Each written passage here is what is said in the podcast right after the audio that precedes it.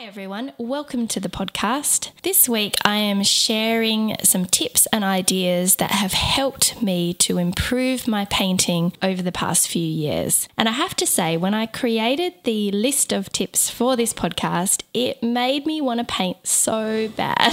and I haven't been doing that much painting lately, but I'm getting in there today, and I hope that you do too. Hello, Laura. How are you going? I'm really good. I'm happy because today I am heading into my studio for a dedicated painting day, and I haven't had one of those for quite a while. And we chatted a bit about why that was last week on the podcast. But I'm super happy to be getting back into a very active state of creating. I've had a look at my diary, and for the next month, I am going to be focusing on painting. I've got an exhibition coming up in August, so I'm going to be spending a lot of time painting. So, hallelujah. I remember one time you went into the studio and you, uh, as you were walking in, you said, I'm going to take my own advice. and you went in, you had one of your most successful art session. Yes. Do you have a, a plan laid out as to what you're going to do when you get in there? A game plan? Yeah. Yeah, well, I've been thinking about what's been working well for me over the last uh, few months because I do feel like my painting has improved a lot and it does with practice and time. And it's important to go back and look at your work and your process and think about what is working well. And today on the podcast, I'm going to share with you a few of the things that I do or I have been doing which have improved my art, improved my painting. And some of these are tips around process, some of these are ideas about how you finish your paintings. I just want to share a few things that sometimes I think are obvious, but then when I'm chatting to people, I realize that when you're starting out, you don't have all the information. So I want to try and help people by looking back over the past few years and identifying some of the things that I realized that have made a big difference. So, the first thing that I discovered is around your substrate. We often spend a lot of time thinking about our paints. So, I'm talking about painting today specifically.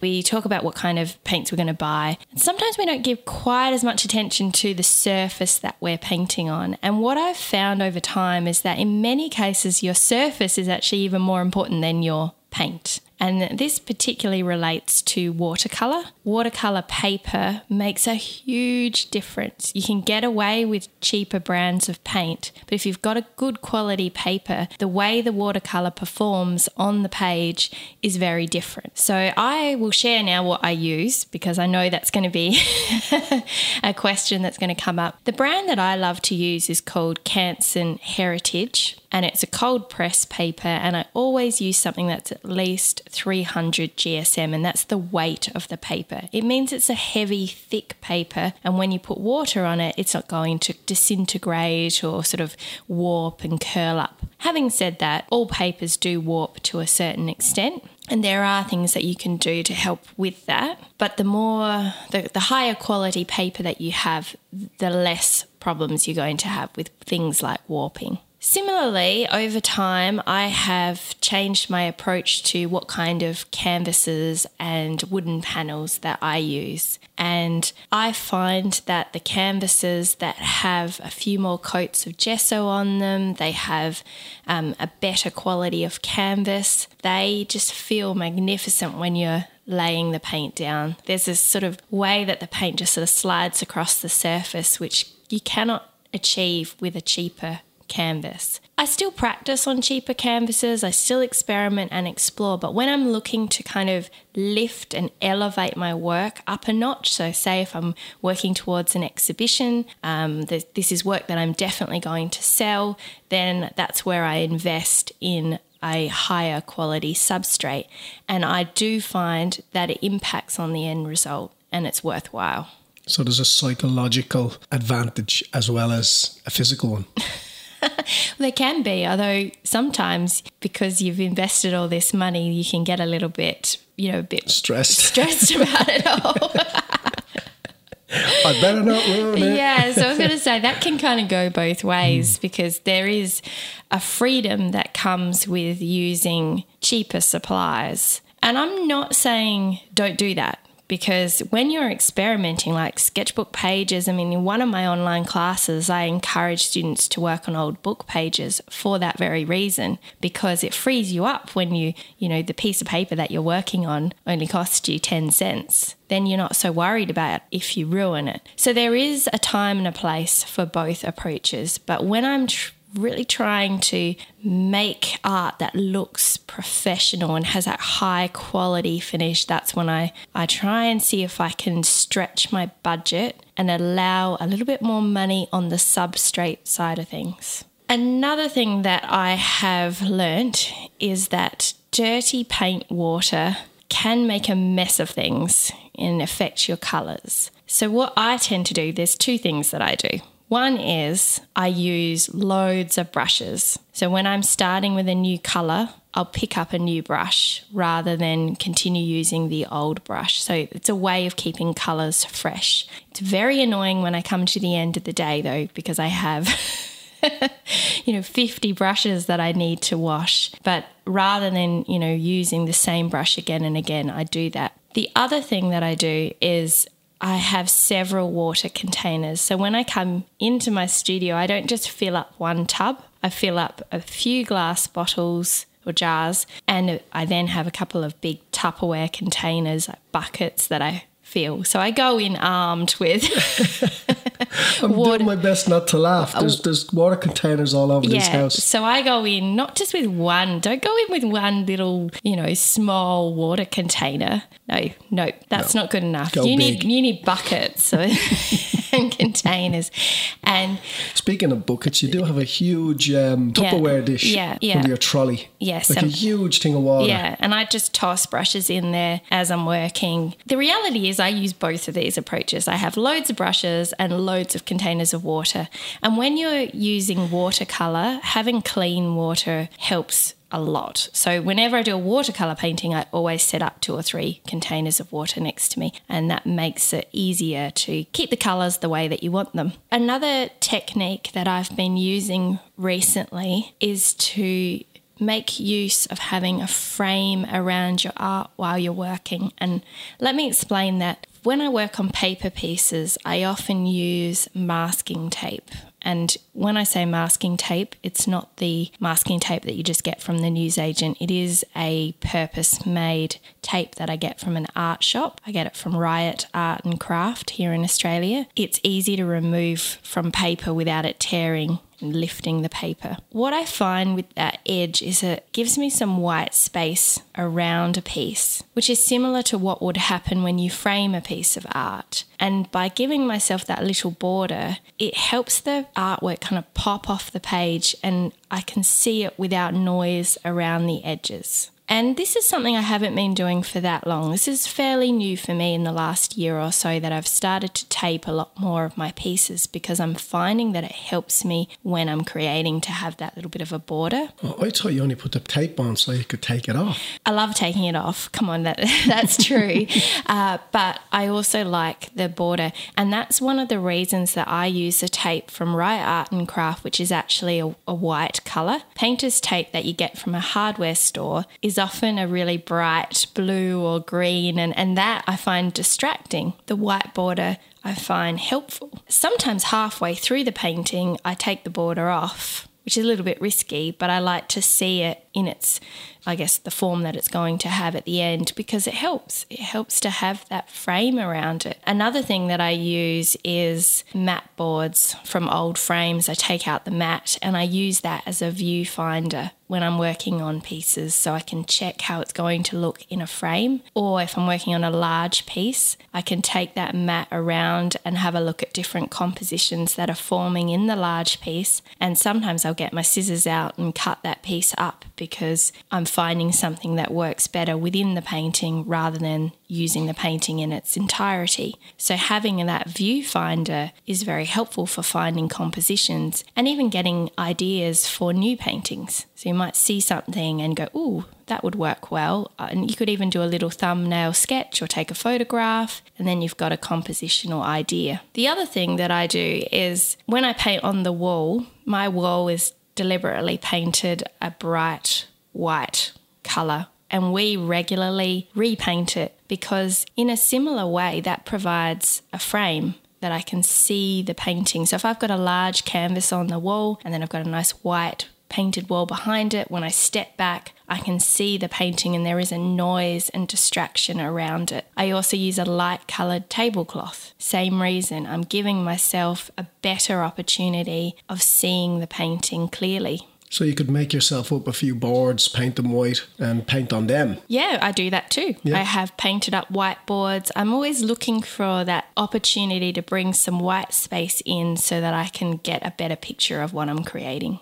Another development in my art over the years has been to find a focus or a reference point and use that when I create. So, when I first started painting, I did a lot of just painting whatever came to mind and going around in circles and deciding on something and then changing my mind and painting something else. And I'd end up painting about 20 paintings on one canvas, which is fun and, you know, it's a great way to explore. But I've started to hone in on an idea before I even put a paintbrush on the canvas. I have a just a concept and sometimes it's it's just a spark. It doesn't even necessarily play out that way once I start painting. I might have seen something when I've gone on a walk. You know, it might have been, it might be the shape of a tree. It could be a color palette. It could be something that I'm wearing. Um, I often look at my, you know, when I'm stuck, I just look at my very immediate surroundings, which is often, you know, my my clothing, uh, my home. And I love um, ceramics, so I often look at you know, mugs and vases and things. And I just look around and see if there's something that can provide a, a, reference or spark. And I use that to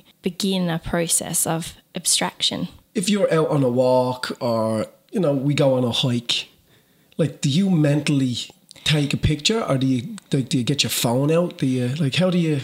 I do a bit of both some of it I do in a deliberate way where I take a photograph or I actually bring the reference item if I can, you know, whether that's a branch or piece of something that I've picked up or a stone, or I bring that in. And other times it's more from memory and it's a, almost like a feeling. So it's it's a combination of the two things. I'm coming at it from somewhere and that I find helpful. It guides me and it helps me to choose my colors and gives me ideas for mark making and and it just it brings ease into my process. I'm not I don't feel as overwhelmed and I enjoy working that way. A big part of this is finding the process that you enjoy. So, for many people, they love throwing paint at the canvas and working out, you know, things as they go. And if you love that, then that's what you do. But for me, I enjoy taking a little bit more of a purposeful approach. This kind of flows on from what I was talking about. So, with setting intentions, another change in my art has been to work with less colors. I've become more more of a fan of using a limited palette. I love just choosing a handful of colors to start with and then seeing what I can mix and create from those colors. And what I find by doing that, so say you choose 3 to 5 colors and then you mix colors from those, is that there's kind of a harmony that develops in your painting because you're bringing the colors through each other in a way. And that helps to create a color palette that just sings together. Sometimes I set myself a challenge and I try and stick with my initial intentions. And other times, you know, if I'm intuitively feeling like, oh, this would really need something that I hadn't planned, then I'll just bring it in. So um, I do allow that flexibility, um, but I like to start with a color palette and I often pre plan them. I do little swatches, I do little studies, I get to know those colors, and then when I've got a color palette that I love, it, it's part of the process for me and I enjoy working with it. Your swatch selection is getting so big. I know, my studio, it's part of it is because I haven't been doing that much painting lately. So I've just, I, I keep on doing a warm up, but that's all I do. Yeah. so when I warm up, I swatch and I create studies and things like that. And lately, that's as far as I've got. So I've got piles of swatches and no swatching today. Color Straight palettes. into the art. yeah, maybe it's a procrastination uh, technique. They just look so good. Yeah, I find them very inspiring. So you know, when I uh, when I go into my studio, it gives me, uh, the ideas straight away. The next tip is something that I do when I'm in the painting process. And what often happens for me and for many other painters is that when you're painting, you maybe start with contrast, but you continue adding in colors and, and things seem to get into the mid values. And it gets to a point where there's the painting feels just like there's nothing really grabbing you. It's just kind of, I don't know how to describe it. It's just like that middle stage where flat. Yeah, flat, kind yeah. of, you know. And usually the thing to do is just to boost the contrast. All these words are photography words. Yeah, and you do it when you're editing a photo. Yeah. Like, how often does a photo just need that little bit of a punch? We call punch, yeah, mm-hmm. up the contrast. And it's the same with painting. So when I'm looking at a painting and I'm just feeling feeling that it's just not popping for me, it's, it needs something, I straight away go to contrast. And the first thing I look at is value contrast. So I look at how the light colours and the dark colours, whether there's enough of a difference between the two. And if there's not, I go in and I make some dark colours darker or I bring in some light colours, and that's how I push through that middle. I also look at contrast in other ways. So it can be contrasting colours. So if I'm working with greens, I might feel like, oh, if I just brought in something like a little pop of red somewhere, it's going to bring that painting alive. Um, so I look at opposite colours. I, I don't often work with kind of like your pure green, pure red. So for me, that often translates to maybe a soft coral, peachy. That's my interpretation, but it still provides a contrast to a green, for example. Yeah. Because often when you talk about using colour and contrast, many people jump to, okay, we're going to make a painting that's bright orange yeah. with bright blue or something like that. But it can be a lot more subtle if you want it to be. Yeah, the best editors, mm. rather than just grabbing the, the contrast slider, mm. will use uh, highlights and shadows mm. to build up the contrast. There is an art, a fine art in in developing contrast subtly. Yeah, I agree. So and the same applies with with painting, yeah. with highlights and shadows that's what we're doing too. Another way that I look at contrast is how can I bring in different textures because they create a contrast. So if you've got really smooth paint, and then I'll often get out something like a Princeton catalyst tool. So they make silicon um, painting tools that you can use to etch into your paint to create these nice little ridges and scratches and textures. And I'll do something like that because it provides a contrast in texture. Another thing I'll look at is the direction of the painting. And when I say that is, you know, I might have a lot of the painting, the strokes of the painting might be going, say, horizontally. And so I might look at how could I bring something that's got a bit more of a vertical pull in the painting. So I'm looking at can I use a directional change or can I bring a line through the painting to draw the eye around? So I'm looking at different ways to kind of add more energy to the painting. I'm always looking at how can I do things differently but still create a cohesive feel. And one of the ways of doing that is mixing up the direction of your strokes or your marks. Let's talk a little bit about negative space in a painting and you'll relate to this from photography. When I started painting, I didn't pay that much attention to the negative space. I was always looking at, oh, I'm going to paint a tree or a branch, and I'd put all my energy into that, and I wouldn't look at the outline and what was happening in the background. And over time, I've learned that the negative space is as important as the positive space. And so when I'm looking at a painting and I'm trying to resolve it, and if I'm not sure, another thing, another kind of go to for me is to look at the negative space and how that is playing out on the canvas and whether those shapes and lines and things are interesting. And that can help me get out of a tricky situation. Um, sometimes it's just changing a line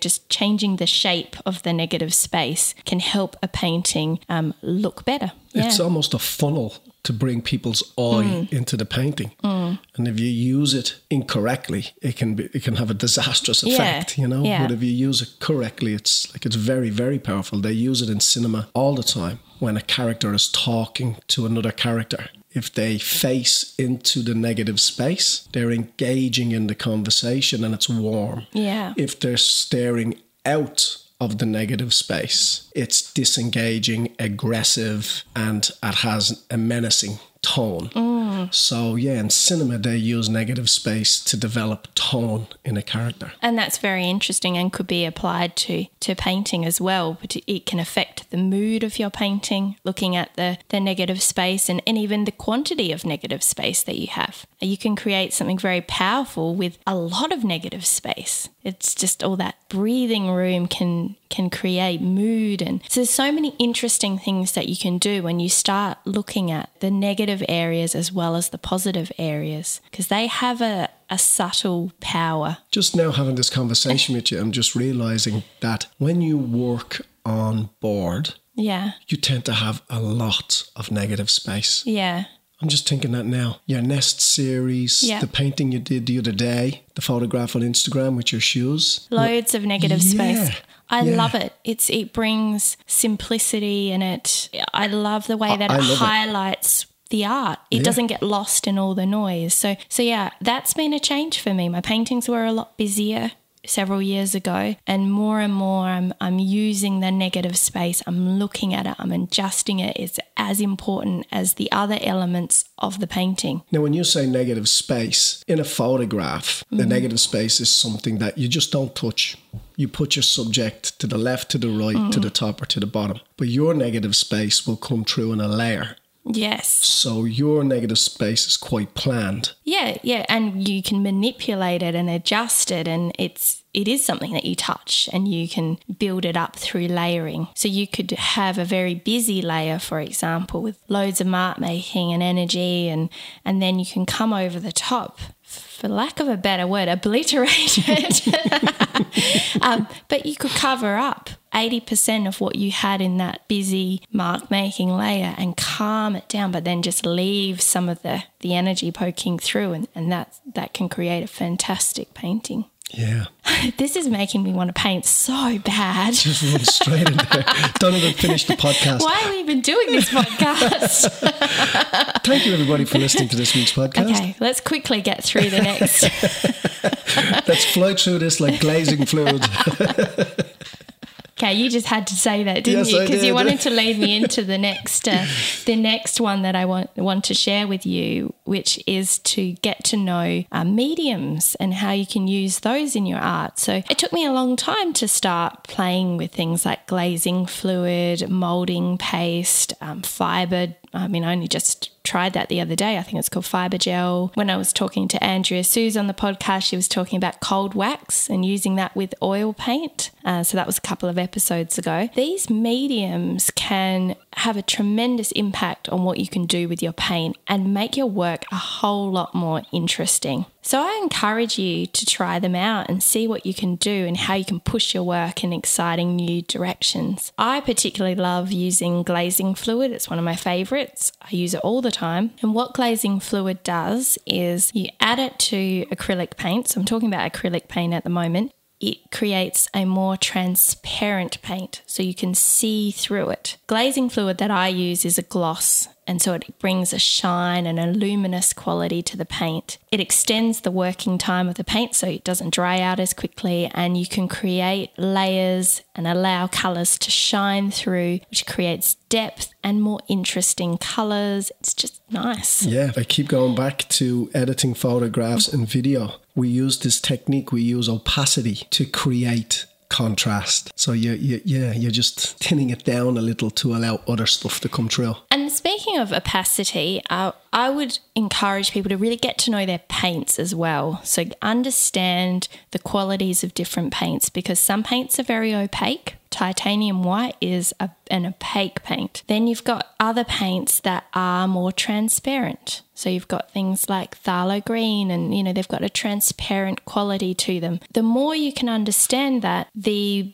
better you are able to use those paints in the way that you want to use them. And you can learn how to make paints more opaque if you want them to be. And you you can cover things up when you want to but you can leave things so that you know light can shine through if you want to. So you're in control. You don't necessarily have to have all of your paints at the highest grade of artist quality, but I do recommend having a good quality white paint. And when I say white, I mean titanium white. What is generally used because it makes a big difference. A nice creamy white that has a good opacity is essential for when you are trying to mix colours that you want to cover an area with. So you want to build a nice background, you can mix the white paint in, it's going to give you um, a more opaque paint and it just has a, a nice consistency. You don't get as much of that sort of chalkiness that you can get with a cheaper paint. Having said that, one of the tips that I do give artists is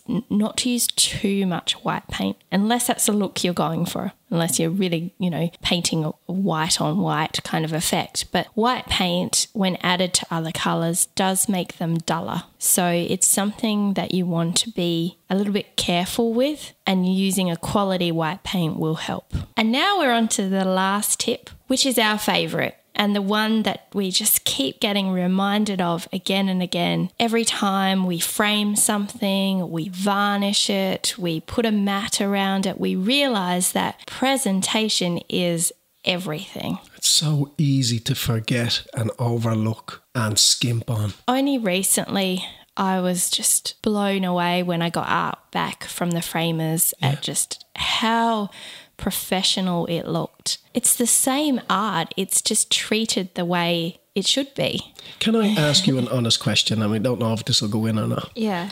But I'm going to ask you a question and answer it anyway. Right? Yeah. When we when I dropped the art off to Elite Framing, um, he did us a great deal because yeah. a he knows who you are, and b we were getting a lot of stuff framed. Yeah. And when the bill came through, and you went to pay it, you rang me and you went, I don't know if I can justify this or not. Now, I want you to remember that feeling you had mm. when you were thinking that you couldn't justify it. And I want you to remember the feeling you had when I brought the work home. Was it worth it? Absolutely. Can you justify it now? Yeah, it was worth it. But it's good that you've shared that because framing is expensive. It is an investment in your art. It's still something that I highly recommend that you do, not just because you want to make your work look more professional and, and sell it, but because of that feeling, because of the confidence that it will give you. So even if you can only afford to get one piece professionally framed for yourself, you know, put it in your home, go and do it just so you can see how it looks when it's beautifully matted, custom frame made. And then you can go, wow, I made that. And that's the coolest thing. And that will do wonders for your art making. That will fuel your creative fire. So I highly recommend doing that. Not everyone can afford professional framing, but that doesn't mean that you can't finish your work to a high standard. So, I want to talk about a few of the things that I do to get my work looking better. So, the first thing is varnishing. I have now got a I guess, multiple step process to the way that I varnish my work. Um, the first thing that I consider is that I use a mixed media approach and I often have things like pastels that need to be fixed. So you can spray fixative on your work to fix those things in place. And some people stop there. And what that does is it sort of holds everything in place, but it doesn't actually give kind of a, a finish as such. If you like that look, that's fine. But I love the look of something that has a little bit more of a polish to it. But I'm using a golden UV spray varnish at the moment. I do a couple of light coats of that, and that makes sure that everything is really stuck in place and it does give it a bit of a gloss, but I want more.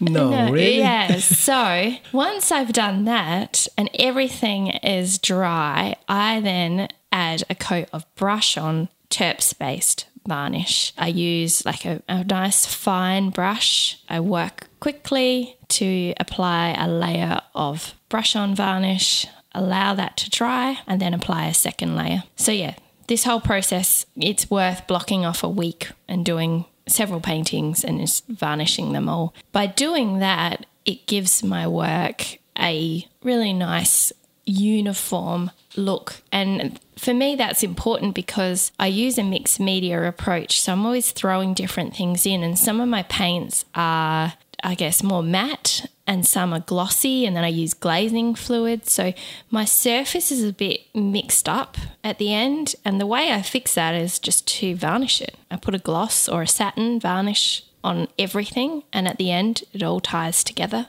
and it looks cohesive. It, it takes time to do it, but I love the result of it. It's worth it.